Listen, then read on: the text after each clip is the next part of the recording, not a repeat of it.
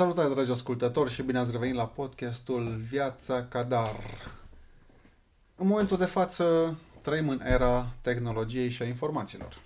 Să încerc să treci cu vedere acest fapt reprezintă o ignoranță la fel de mare ca abuzul de tehnologie. Ceea ce ne face ca ocazional să avem câte o discuție cu soția sau prietenii, alți părinți, legat de impactul tehnologiei asupra copiilor.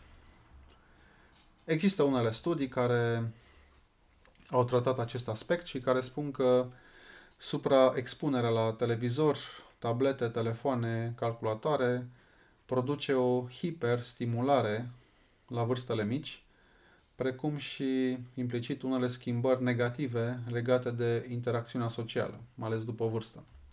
Când spun uh, schimbări, mă refer uh, la un grad de timiditate socială, de izolare sau în alte țări chiar uh, duc la violență.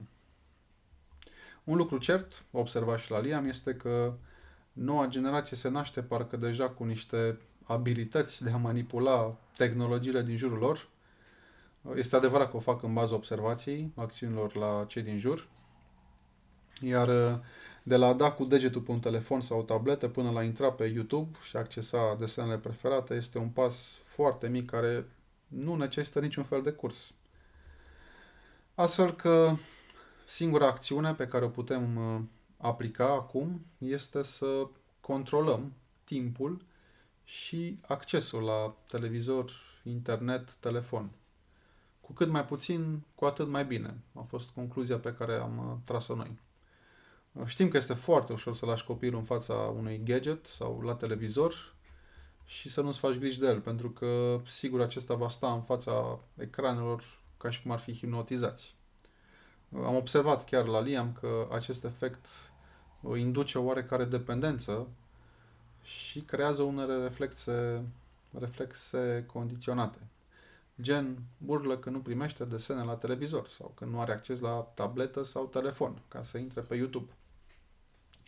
Așa că am decis de comun acord să restricționăm cât mai mult accesul la aceste tehnologii și am început să fim mult mai atenți la timpul de expunere.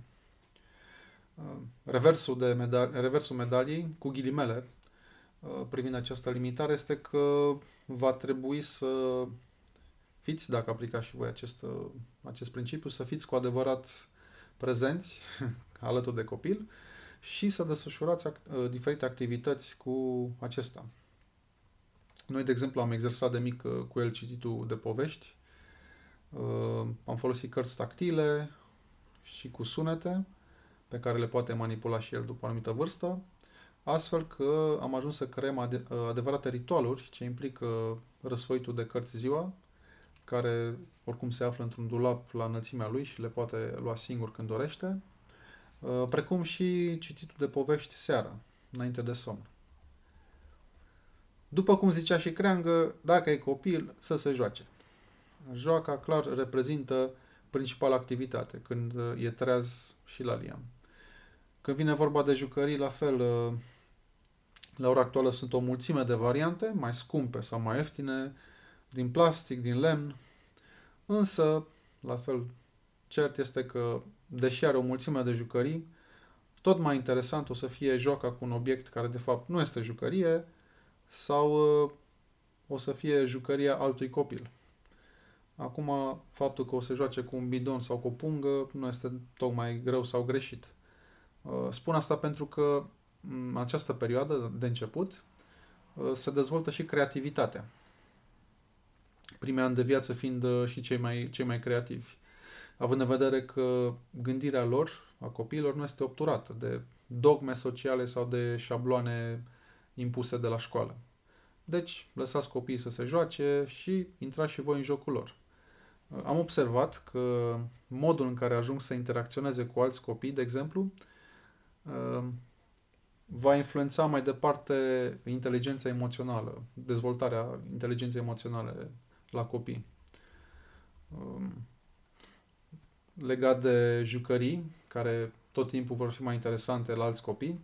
Uh, una dintre provocări care apare și nu aveți cum să o evitați va trebui să o gestionați, este cea legată de scena cu țipete și plânsete când uh, dorește acea jucărie sau uh, dorește să, să se joace el cu ea. Uh, eu personal, ca strategie de distragere sau de reorientare a atenției spre altceva, folosesc lucruri care știu că-l atrag, gen hai să vedem escavatorul sau folosesc alte obiecte cu timpul am început să îmi completez kitul cu care, cu care ieșim afară și să folosesc acel obiect pentru a-l îndepărta de zona unde se află acea tentație. Câteodată funcționează, câteodată nu, însă de cele mai multe ori pot să zic că a funcționat. Ehm, ca o concluzie, orice lucru care este consumat cu moderație ehm, nu strică și nici tehnologia nu are cum să strice. Mai ales că este peste tot prezentă. Um, însă, pentru o bună dezvoltare cognitivă, de coordonare și de interacțiune socială, uh, optăm și optez în continuare pe cât posibil pe jucatul afară, cu jucării și cu alți copii. Ceea ce implică ca și voi, ca părinți, să mai lăsați telefoanele și să intrați în jocul copiilor. Acestea fiind spuse, vă aștept la episodul următor să vorbim despre somn. Iar dacă aveți întrebări, nu ezitați să-mi scrieți la marian.cadar.gmail.com Grijă de voi și pe curând!